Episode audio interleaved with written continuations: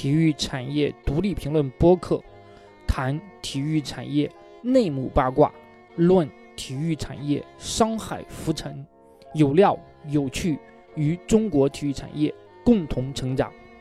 各位体育产业独立评论播客的听众朋友们，大家好。我们这一期还是一个三人行的节目，我们又请来了我的两位好朋友，也是呃前资深体育记者，后来也是在体育产业从业很多年的两位，一位是可能在我们这出现频率最高的狼哥，欢迎狼哥。大家好，大家好，我是小狼。另外一位呢，之前我们也聊过，聊过呃一期这个，哎，当时我们聊的什么来着？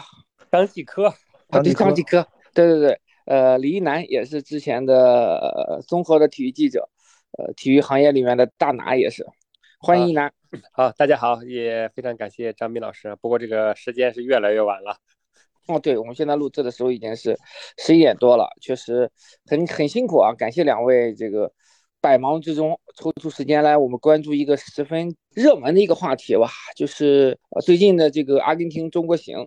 呃，我先简单的说一下我对这个赛事的一个槽点吧，我已经忍无可忍了。就这个比赛的，首先这个票务这方面，今天开票了。我们录制这一期是六月五号下午一点，嗯，他是开了第一波票，然后呃，不仅票价特别贵，而且最低档的票五百八这个只有两个看台，然后一抢而空。另外呢，就是第二档的是一千三百八的吧。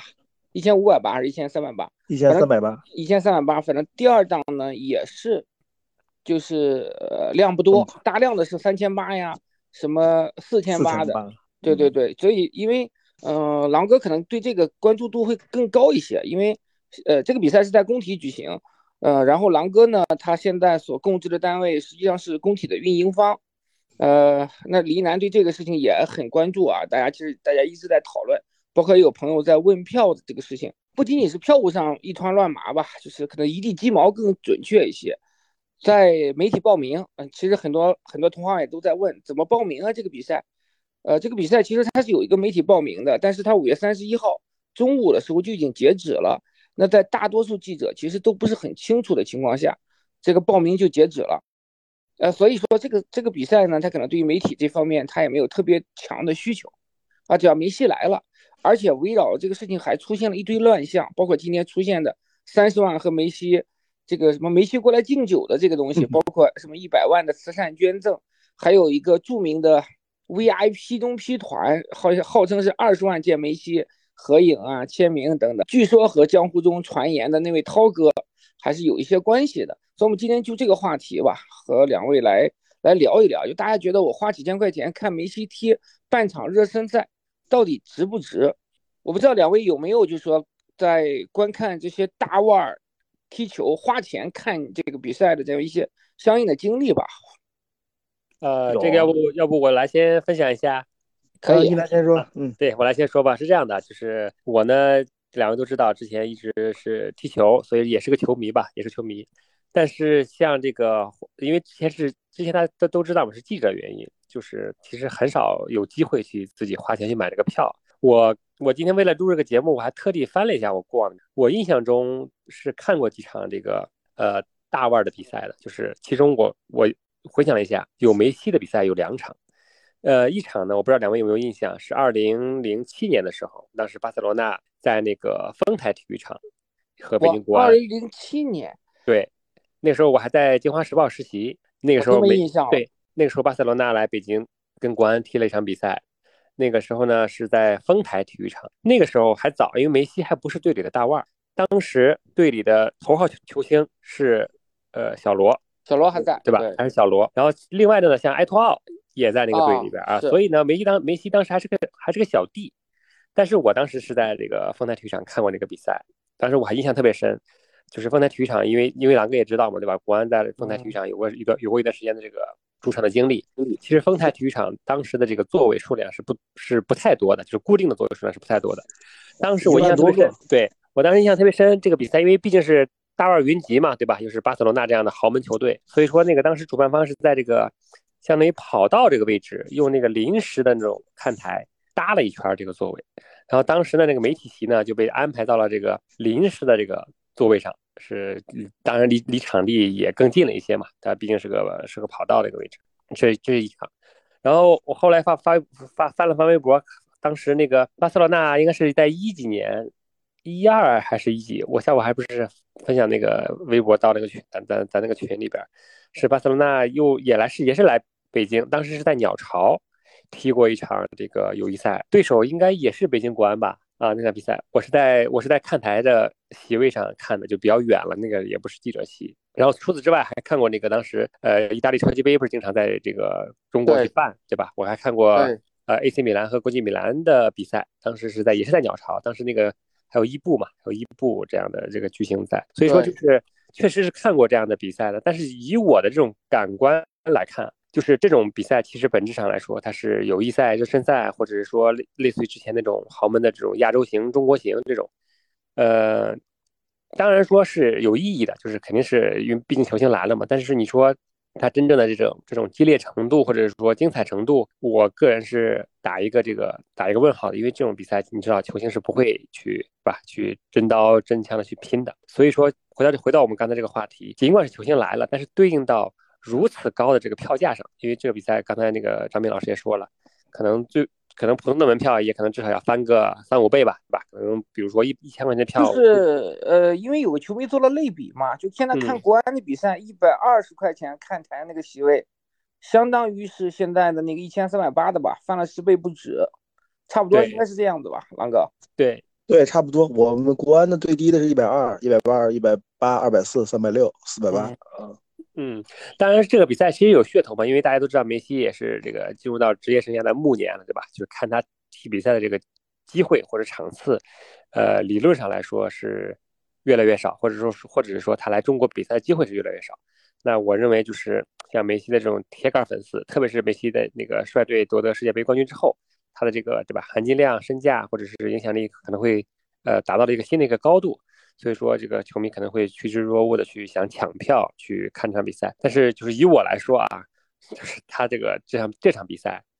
不值得，就是花如此高的票价，因为你毕竟你毕竟想买到这个票，毕竟抢到这个原价票的球迷，我认为还是少数的。现在这个球票对吧，都落到黄金手中的话，好多可能要要加价买，对吧？肯定要大几千上万。我看那个那个朋友圈里有人有人有人有朋友分析。所以，如果是我的话，我肯定，即便我是梅西的球迷啊，就是当然我也不太会，可能会花如此高的这个代价去，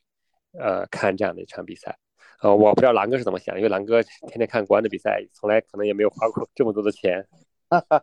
狼哥看球全来都不用花钱。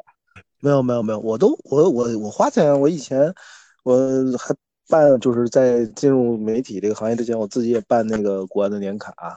然后那个超级杯，意大利超级杯，我也是自己花钱看的。我是觉得这种比赛让我花钱，就是，呃，这种热身赛让我花钱，商业赛让我花钱，我是不看的。我之所以去看意大利超级杯，就两个原因，因为一我是 AC 米兰球迷，但更重要的是，它是一个正式的锦标赛，对，它是它是有锦标价值在这儿的。双方虽然是从意大利搬到了中国踢，但是是真刀真枪要争夺这个荣誉。啊，就是说不一定好看，但肯定很激烈，肯定是不是这种怎么说呢？就是大概走个过场，不是那样。所以我觉得我只愿意花钱看意大利超级杯这种比赛，那其他商业赛事我不太愿意花钱看。这次的比赛，阿根廷的比赛，其实我如果愿意争取一下的话，我其实可以当天去工作，然后以工作人员的身份去看，但是我也没争取，我我我也不太想看啊。对，因为之前的时候我也去看过意大利超级杯，我是看那年是国米打拉齐奥那一个那那场，记得就是当时穆里尼奥说中国足球不行，就是因为中国足球记者，呃，因为那个你提问的女记者正好是我的同事，所以当时这个事情还都呃闹得很很谁柴柴姐吗？不是柴姐，是另外一个姑娘，确实也是个女记者。这个不不说人家名字了，毕竟不是一个特别光彩的事情。他其实还是挺在之前挺崇拜穆里尼奥的，但是因为那个时候的穆里尼奥可能要比现在更这个呃更张扬、更跋扈一些吧。那场比赛我去看了，我记得是国米好像输了吧，拉齐奥好像赢了。我我不太记得，好像是拉齐奥赢了，好像是米兰德比后第二年吧，是吗？米兰。前一年米兰德比应该是后一年，我当时我记得米兰德比应该是一二年吧，是不是？我当时差不多，我正好去，当时我正好是去那个伦敦奥运会了，我我有印象。那个时候同期还有一个伦敦德比，就是阿森纳打打切尔西嘛。那个好像是后一年了，那个我记得好像是再后一年。呃，反正就是那个前后吧，那个阶段可能类似的这种比赛还挺多的，包括后来这个，呃，法国超级杯也在深圳办过，像一个纯粹的商业赛事被炒成现在这样，我觉得很吃惊了啊！因为我当时还以工作人员的身份，就是记者的身份，啊，报道过2014年的那个南美超级德比，当时也是梅西他们阿根廷打这个巴西嘛。那时候就是梅西、内马尔都在。我记得我们那时候是凤凰是拿了这个比赛的官网，一共花了五十元人民币。现在可以透露这个这个消息了，因为过了那么多年了，也不算什么商业机密了。可见当时这种比赛的商业价值之低呀，就是说只要凤凰出五十万，就可以运营这个官网，还有一些其他的权益，包括门票呀，包括。呃，采访呀等等，我记得我们那时候是全程跟的，但是专访的这个机会是没有的。就说当时我们非常希望能够专访到梅西嘛。你作为记者的话，而且是官网，肯定是说跟这个主办方，那个时候主办方是那个公司，哎，我突然间想不起名字来了。呃，它是个国企，他们手里还有这个一堆的呃斯诺克的比赛什么之类的。哦，那是那个北京的那个那个那个那个企业吗？对，是。北京的一个一个一个办赛的机构，嗯，我我知道，我也想不起来名字了，嗯，啊，确实过的时间过得太久远了，就一时想不起这个。水立方鸟巢好多比赛都是他们办的。对对对，那时候咱们去游泳的比赛，你记得跳水的比赛也是他们在运营。对，很抱歉，确实一时想不起名字来。是当时可以说，那个超级南美超级德比也是很正式的比赛吧，包括这个至少是 A 级赛事嘛，但是好像。热度还可以，但是也没有说像这次这个比赛搞得啊如此之热，然后如此之这个混乱。那尤其在票务这块的话，我觉得，呃，两位不知道会不会觉得是跟这次的这个疫情刚刚结束之后，整个票务市场特别好也有一些关系。这个包括这其实国安的呃最近的主场的这个球市也都非常好。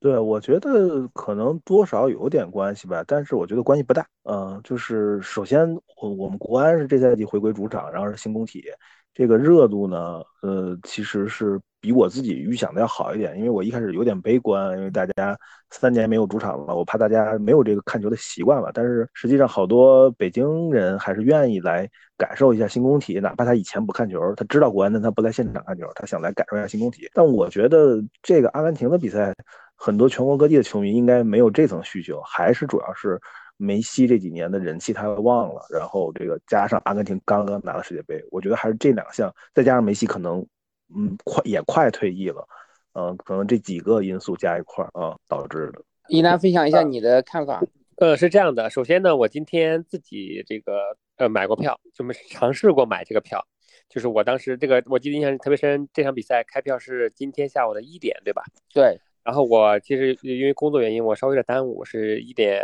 二十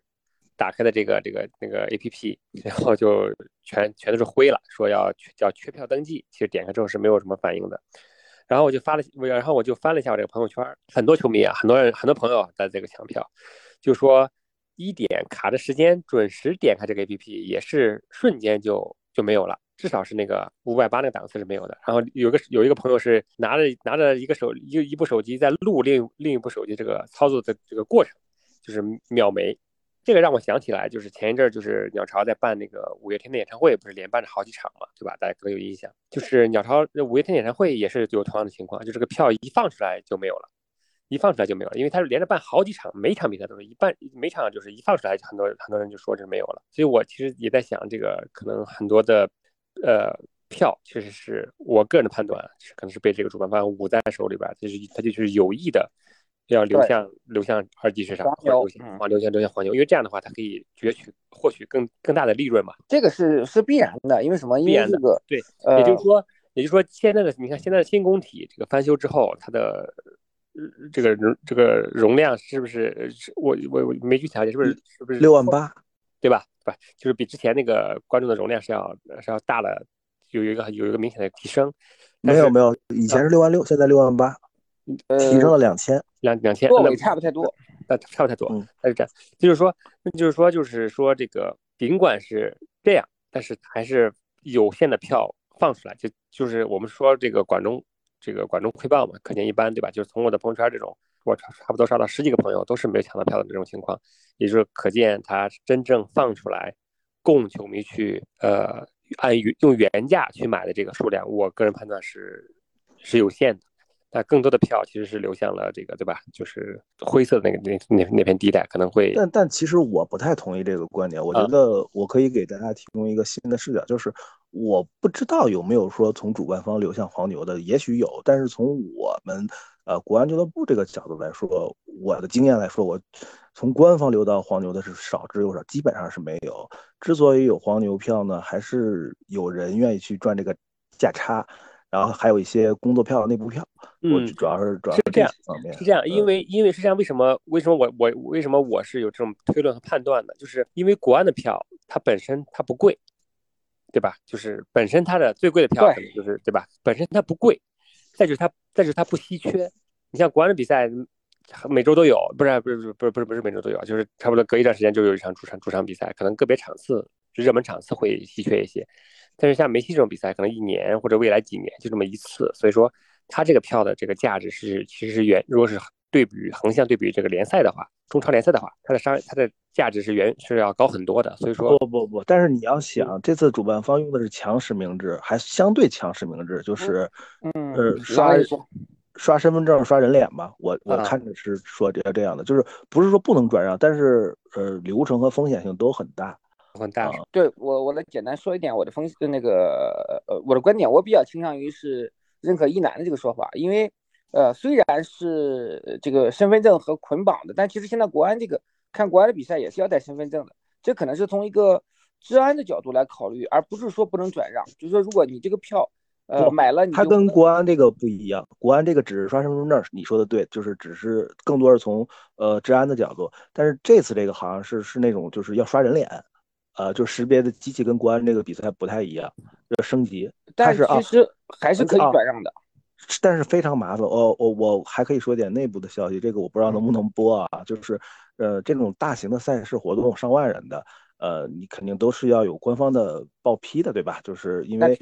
呃需要来维持治安，它是有等级的，就是呃 B 级、A 级、呃 S 级、特级，这么就是国安的。国安的比赛呢，一般来说是呃 A 级，啊一般的场次，然后像开幕式那种可能就上一个档次，然后呢，但是这次这个阿根廷这个比赛是全北京活动的最高的最高的安保级别，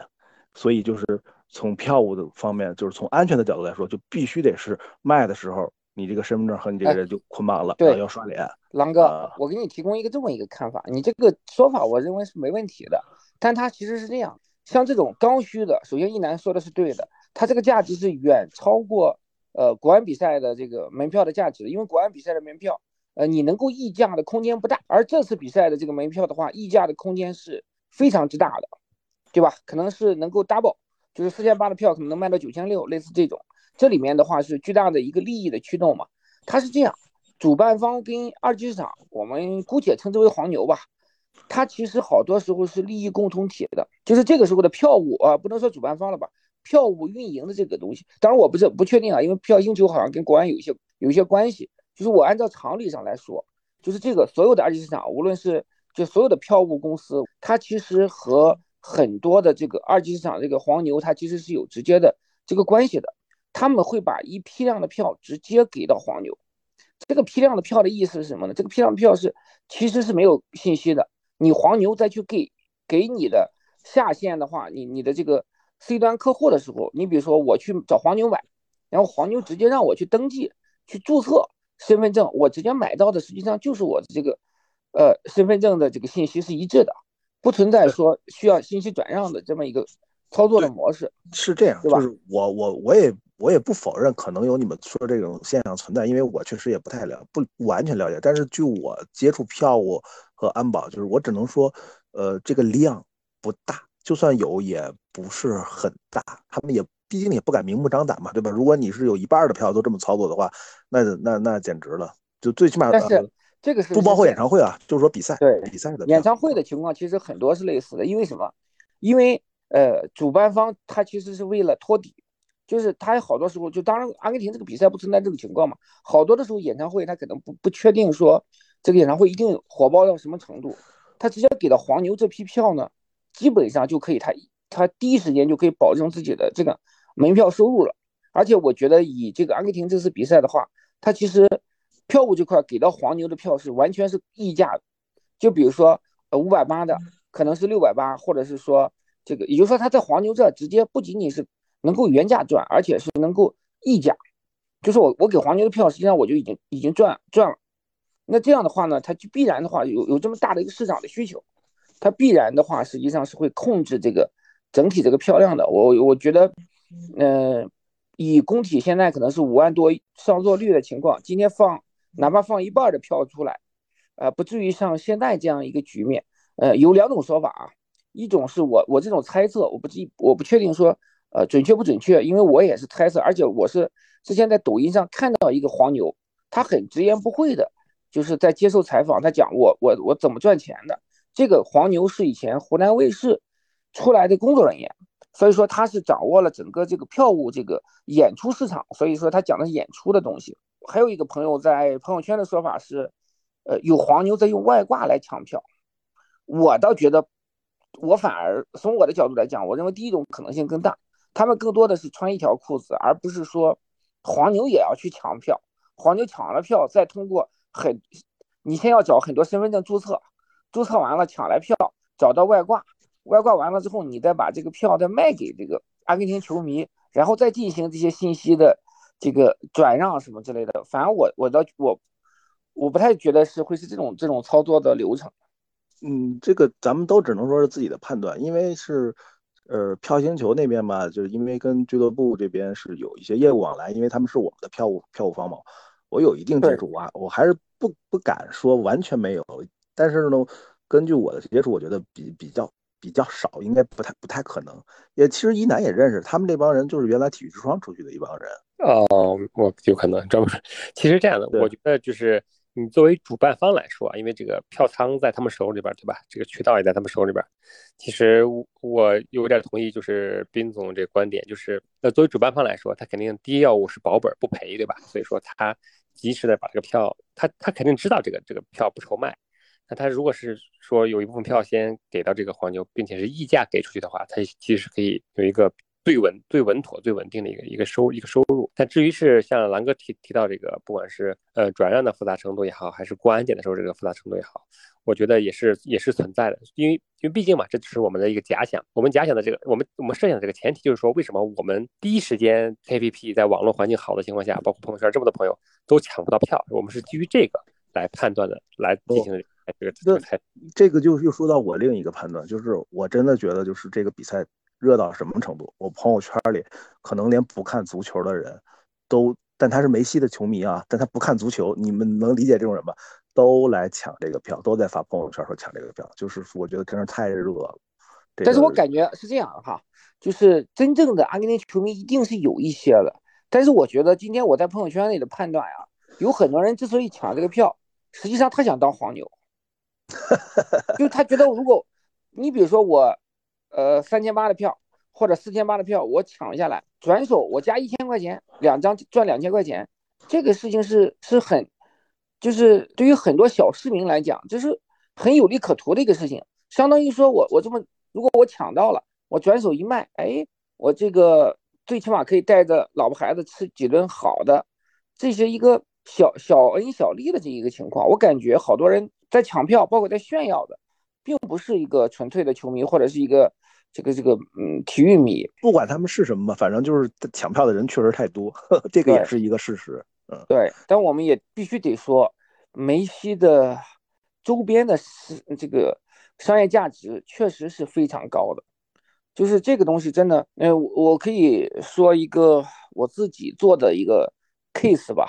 这个事情也是很公开透明的。就在世界杯期间，嗯，我的一个客户。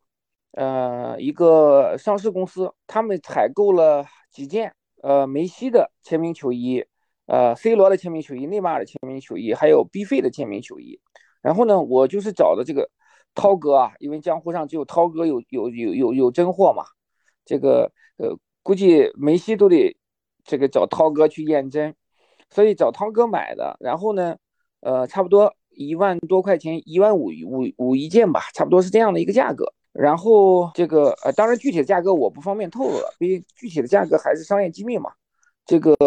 呃，肯定不到一万五，就在这个这个范围内浮动嘛。每个人的价格可能不太一样。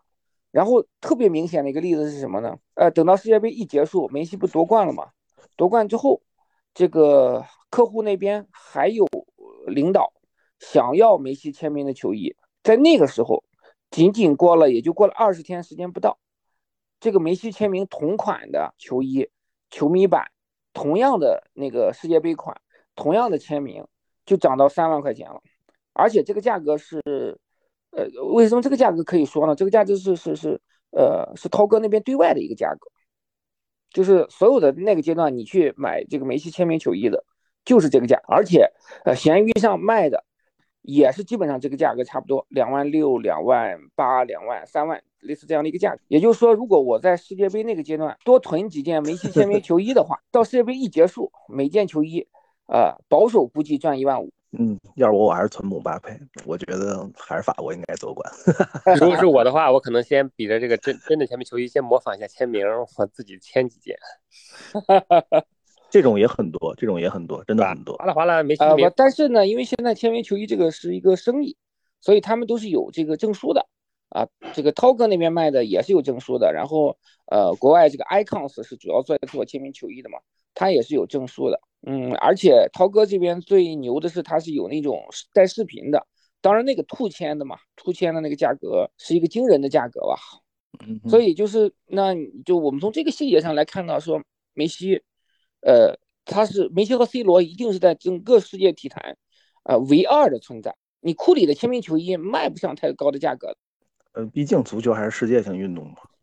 是吧？然后你其他的方，你汤姆布雷迪可能也有人收藏，但是不会是一个很很惊人，或者是能够有能实现一个啊 double 这样的一个溢价的这么一个。而且从这个角度，从这个从你提供这个角度，也不得不说是世界杯的价值，世界杯的价值也是加成了梅西的价值嘛。对对，所以好多时候就是体育这个东西一定是有赌的成分的。你你说我那时候囤 C 罗的球衣，还囤梅西的球衣。对吧？如果两个人没夺冠的话，你这个球衣的价值肯定就没有什么太大的浮动了嘛。然后就是梅西一夺冠了，这个马上这个这个价值就完全不一样了。啊，哎，说到这儿，我还可以提供一个比较比较逗的一个视角，可能跟咱们这个主线关系不大啊。就是我们俱乐部的员工有时候会发一些呃库存的一些装备啊，有一些装备呢是比较老的，然后呢，比如一下就发三件一个人，那也穿不完，对吧？然后。可能就把一多余一件放到闲鱼上卖，有人专门就买这个，买完了以后他也不是自己穿，他再拿去找球员再买，就是期货，呃对，然后奇货可居，他这个比如说你现在拿出来一款零零八款的国安的一个装备，呃就能卖到很高的价格啊，就有人专门做这个生意。这个东西说明一个什么道理呢？这个同样是足球，有的人就能在这里面赚钱，把这事情变成生意。这个就是生意头脑，咱们就赚不到钱，就只能干看热闹，还得掏钱买票，还买不上。对，所以我们又说到了，说这次就是我们都可以聊聊这个二十万见梅西，呃，你觉得值不值吧？两位？那肯定不值啊！我那个人家不给你们算了吗？就是当时说票价值不值的时候，你往返欧洲的机票、食宿，你都加上以后，你天天去基地门口等梅西。总会有等到可以有可能签名合影的机会，但不是百分百啊，因为梅西的咖位太高了。但肯定是比二十万要便宜的多得多，这个价格。但是它是这样的啊，呃，我觉得我先一南先稍微等我分析一下。我觉得这里面又是生，就是如果花二十万去见梅西的这个人，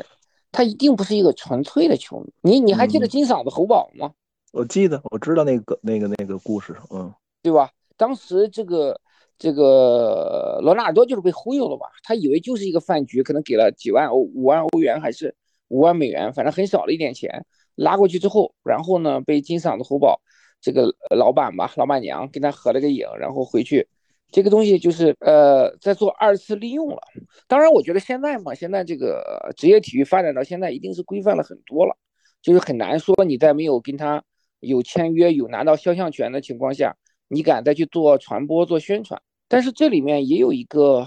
生意的逻辑在哪呢？就比如说你是一个南方某某的这个跟体育相关的公司的这样一个。呃，老板，或者是说你上下游，反正你是个生意人，你跟梅西有个合影，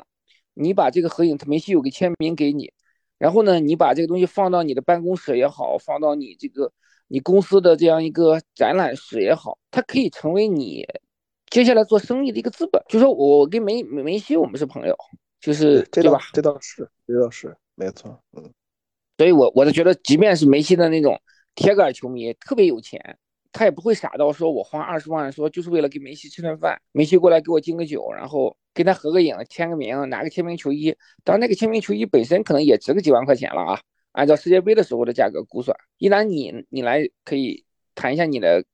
看法。呃，关于这个这个什么三十万梅西到你桌上给你吃饭敬酒这个事儿，首先，呃，首先这个我看了一下微博，这个平安城。平安朝阳应该辟谣了，说这个如果梅西去给你敬酒，那警察叔叔回敬你一个，就类似于开了个玩笑。首先，我认为这个事儿不太可能啊，就是说这个这个这个主办方安排这种在饭桌上让梅西去给你敬酒，梅西我都不我都不知道梅西作为一个南美人，他知不知道敬酒是是个啥意思，对吧？他可能就没有这个概念。再就是说，像这个斌总说的，比如说像。他如果有商业，他如果有商业用途，我认为其实价值不大。我不知道大家有没有印，两位有没有印象？就在之前的时候，就是奥巴马，大家有印象吧？奥巴马不是来来来了？对对，好多那个淘宝店主，对吧？下下台之后，对对吧？就像那个这个这个走马灯一样，每个人几秒钟拍个照。那个当时传言是二十万就跟奥巴马合个影，就奥巴马站在那一直笑，一溜人排好队之后。轮轮番上前，我觉得这个东东西就是一个，其实我个人觉得是没啥意义的。大家都知道，你这个合影，你看你，比如说咱咱仨都花了二十万，都去照这个相，就你有我有，你有我也有，他还是他坦白来讲，他还是没有就是丧失这个稀缺性，对吧？就是大家都知道你是花钱就能照这个相，其实你拿这个来去拿这个噱头去做生意的话，我我个人并不觉得会给你的生意业务有有有一个加持，这这是第一点。第二点，我认为这个事儿，即便是球迷，我觉得也对吧？即便是球迷，就比如说像狼哥提到的，我在这个呃诺坎普，就是比如以前啊，在诺坎普或者我在大巴黎训练的之余，比如说就这个球员走出训练场，那个时候我跟他，或者是比赛完了之后他走过这个球员通道的时候，我他跟我合个影，这个我觉得是球迷和球员之间应有应有的一个关系。他虽然不是绝对的平等。但它是一个纯粹的一个关系，就是我崇拜你，你也你也回敬了球迷这样一个关系，而不是说我掏了二十万，你才来跟我合这个影，就是中间有了这样一层关系。我就觉得这样的话，如果即便是我是梅西的球迷，我觉得这样的关系也不太纯粹了。就是我我我是花钱你才跟我照照个相，那我喜欢你并不是因为可能并不并并并不是希望得到这样一个结果，就是有这么一个门槛才能跟我喜喜欢的球星有一个互动的近距离近距离近距离的一个接触。所以说，如果从我的角度来说。即便是我特别有钱，我也不会花钱去干这种事儿。我觉得有损我这个偶像的这个身价。呃，反正这个三十万这个已经被辟谣了，但是我估计这个，因为我之前看涛哥他在抖音上的一些视频嘛，好像信誓旦旦的，似乎似乎能搞，因为他跟梅西这边确实私交也不错，也经常去梅西家做客。这个梅西签名的球衣，这个什么之类的，他这边也是。呃，一直在对外销售的，可能真的确实说有人能把这个生意做成。我觉得还有说回一个事情，就是一个你讲合法嘛，对吧？你这个合理合法，呃，至于你能赚多少钱，那这个东西可能，呃，不是我们能操心的了。我看有很多朋友说这个涛哥含泪怒赚十九万一个人，那这个东西那是人家的本事，我觉得我我我可以可能无可厚非吧，但。啊，至于是一个江湖传言，还是最终会会落实，我不清楚。但是我还是可以再分享一点，就是当年南美超级德比的时候，我们当时梅西的专访不是没做成吗？但是当时有媒体做成了，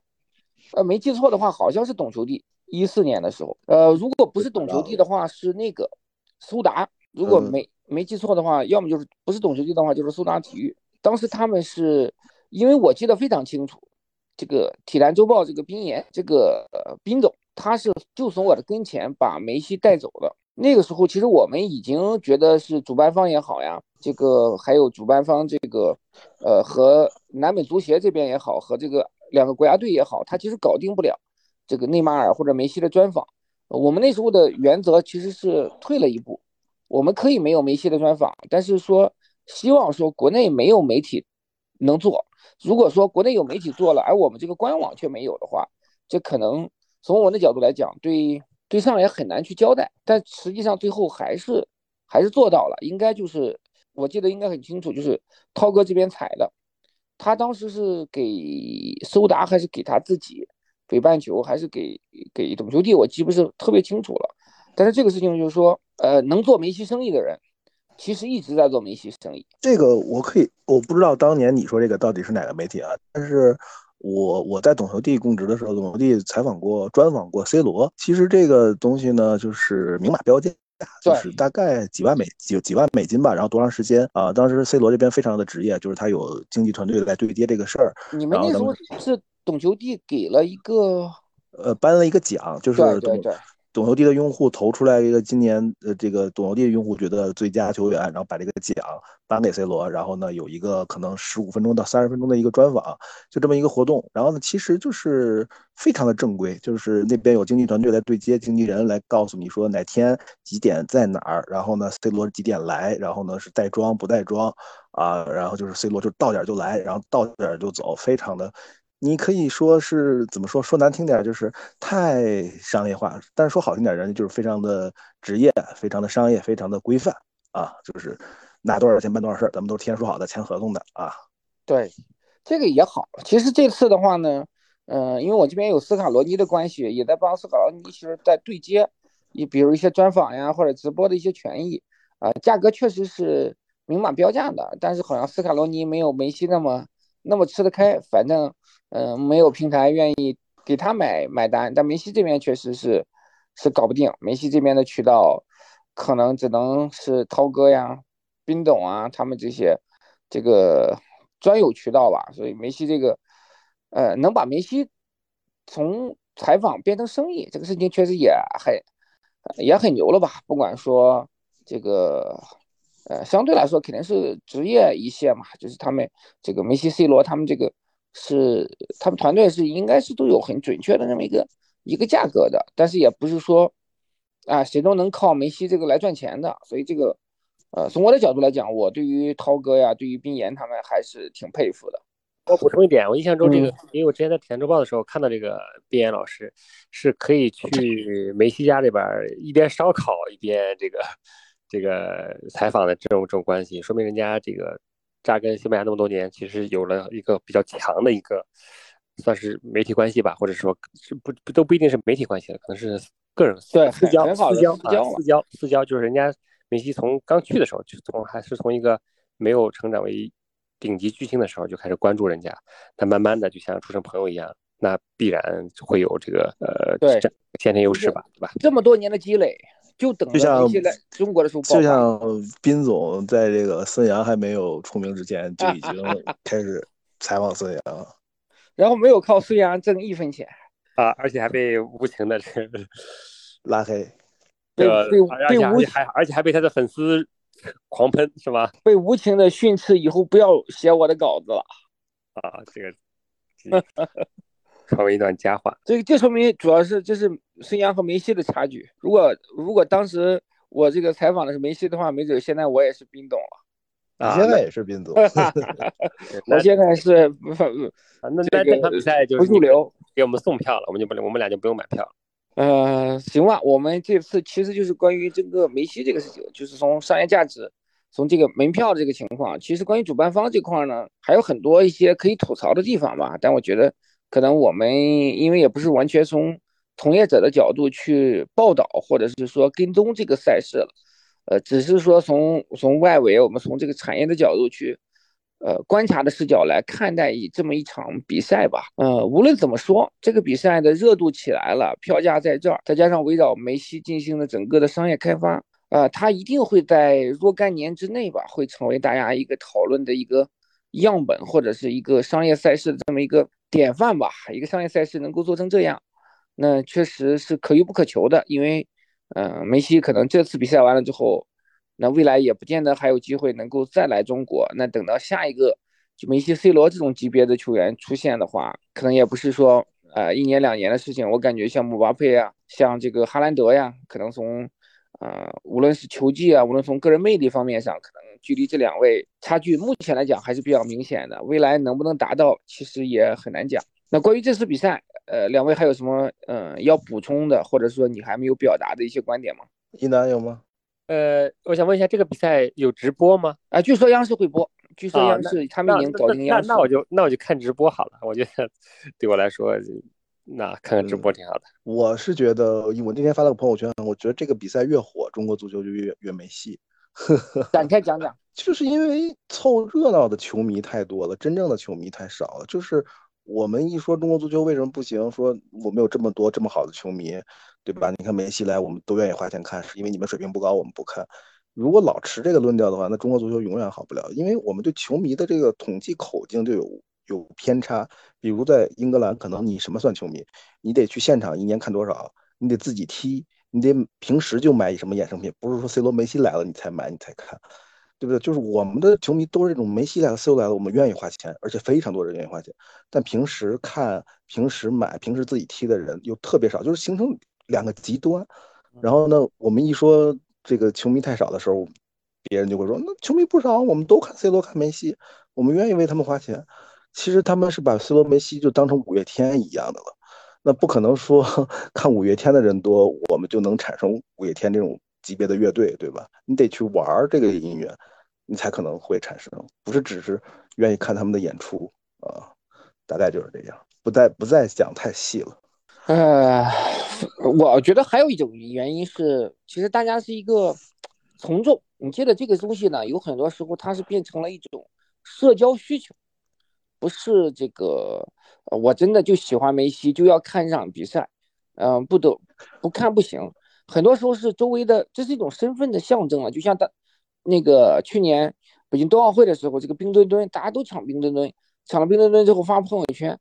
其实你对这个东西有多大的呃热情或者多大的兴趣啊？很多时候就是变成了一种这个炫耀的资本，是一个在朋友圈的一个身份的一个认定。所以我觉得这个梅西这场比赛也是一样，他似乎代表了一种，就说我我我我我是体育迷或者我是球迷的一种身份的这么一个界定。我是阿根廷球迷，我就必须来这场比赛。然后呢，我现在有票了，你们没有，或者说我已经有四千八的这个这个票，你只能有五百八的，类似这种，它形成了一种，嗯呃，我觉得是个心理需求吧。然后发一朋友圈，就如果没有朋友圈的话，那可能这个东西它就没有足够的热度。因为你做很多事情的目的，实际上很大一部分原因是要发朋友圈的。但是我朋友圈里确实是有这种人，就是说，呃，不看巴塞罗那，也不看大巴黎，什么都不看，但是每四年就会支持一次梅西，狂热的支持梅西，只只只只只支持梅西。呃，就是这这八年来，基本上我在朋友圈看见过不少这种人，真的是这八年来。有两次，每每每到世界杯的这两次，他们就会狂热的支持梅西。我觉得这种 球迷也是存在的，他是好多时候是这样的，好多球迷其实啊，球迷嘛，我觉得是这样。我我们本身也是球迷，很明显的一个一个情况就是，你对于你支持的球队的感情是会转淡的。就像我，我现在的现在看山东泰山队的比赛，肯定没有九十年代这个，或者是说呃两千年这个刚过的那几年的那个那个热度了。现在他输了就输了，赢了就赢了，也不会是说因为输了一场比赛难过几天什么之类的，这是不可能的。那我觉得有很多球迷可能他他九四年或者是九八年他是巴蒂的球迷，他是马拉多纳的球迷，然后他是后来的这个呃里克尔梅的球迷，他就是对这个队伍有感情的。但是呢，后来他就变成了梅西的球迷。但是呢，就是他对于足球的热情啊，随着年龄增长，他的一定是减淡的。但是呢，就是比如说到他现现在这个年龄，可能四十岁左右。三十三十多岁或者四十岁更往上一点，他平时不已经不看球了，他也不会去去买咪咕会员，也不会去买这个爱奇艺会员，嗯，每每周看五大联赛呀，熬夜看欧冠，不会了。但是呢，他世界杯的时候，他依然会觉得我就是球迷的这个这个身份，我还是支持我喜欢的球队。其实我周围里面也有很多朋友是这样的，就是他可能平时已经真的不会再去关注足球。关注这个五大联赛呀、欧冠等等。但是到世界杯的时候，他就会说我是法国队球迷，我是意大利球迷啊，这样的其实还挺多的。然后等到这种时候呢，再加上梅西又夺冠了嘛，他可能再加上现在有经济实力了，我来支持一下这个情怀，可能是为情怀买单吧。我觉得有也有一批的球迷可能会是这种。对，你这个就是跟我刚才说的那个，就是我我认为这个比赛越火，中国足球越没希望。其实大概我也就是这个意思。对他们看完这场比赛之后，他不会，他不会接着再看中超，他不会再来下一场。呃，很快国安的比赛又又要又要踢这个这个上港了，他不会来的。其实国安踢上港的话，真正的球迷肯定是会要到现场的。可能这这这来看梅西这这球迷里面，可能百分之七八十他不会再来看国安的比赛了。他他不是一个有效的足球人口。对，就是这个意思。啊，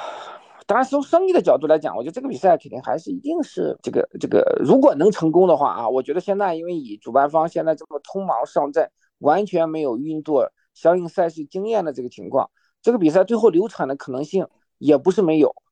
当年，呃，你记得曼联和曼城那场比赛吧？就是乐视搞的最后一刻，这个这个呃流产的情况。当然那是因为场地的原因吧。但种种，我觉得如果你运作不专业的话，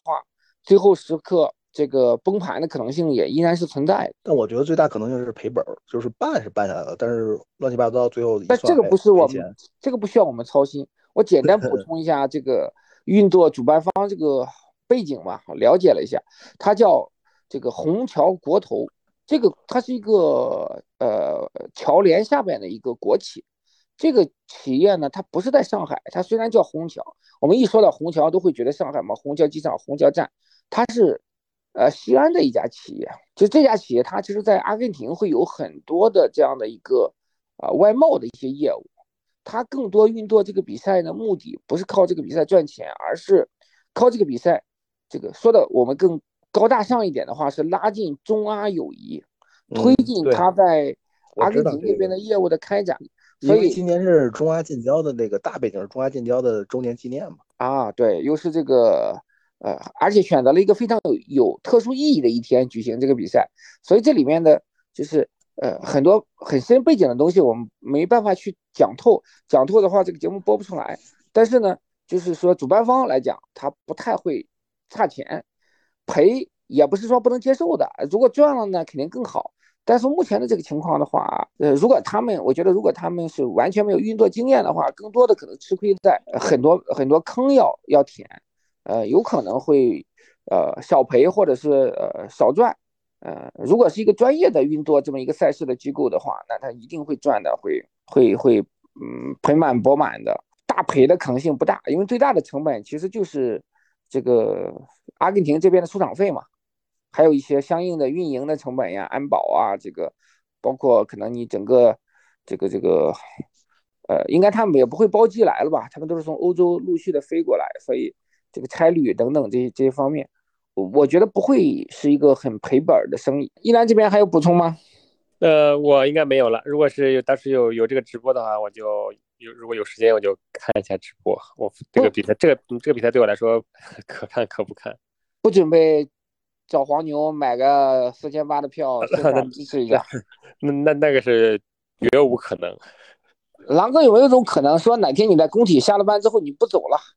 你在这住两天，为了看一下这个球。那天有人问我说，想不想那天来工作？就是这场比赛的时候，说工作完就可以看了嘛。我说没兴趣嘛，不想。好吧，没有你们啊，没有你们 AC 米兰球迷吗？球员吗？好像没有，我们不配在阿根廷这种世界冠军队里有球员。我们澳大利亚难道也没有吗？呃，我们有两个法国球员，三个，三个，嗯。OK，那那我们这期节目就是这样，然后好，这个感谢两位，夜已经很深了，早点休息。好，拜拜，拜拜，谢谢毕老师，谢谢蓝哥，拜拜，拜拜，拜拜，拜拜，拜拜。这一期的节目就到这里，谢谢各位的收听。有兴趣的朋友可以关注我们的公众号“体育产业独立评论”，会有更多详细的文章供大家参考。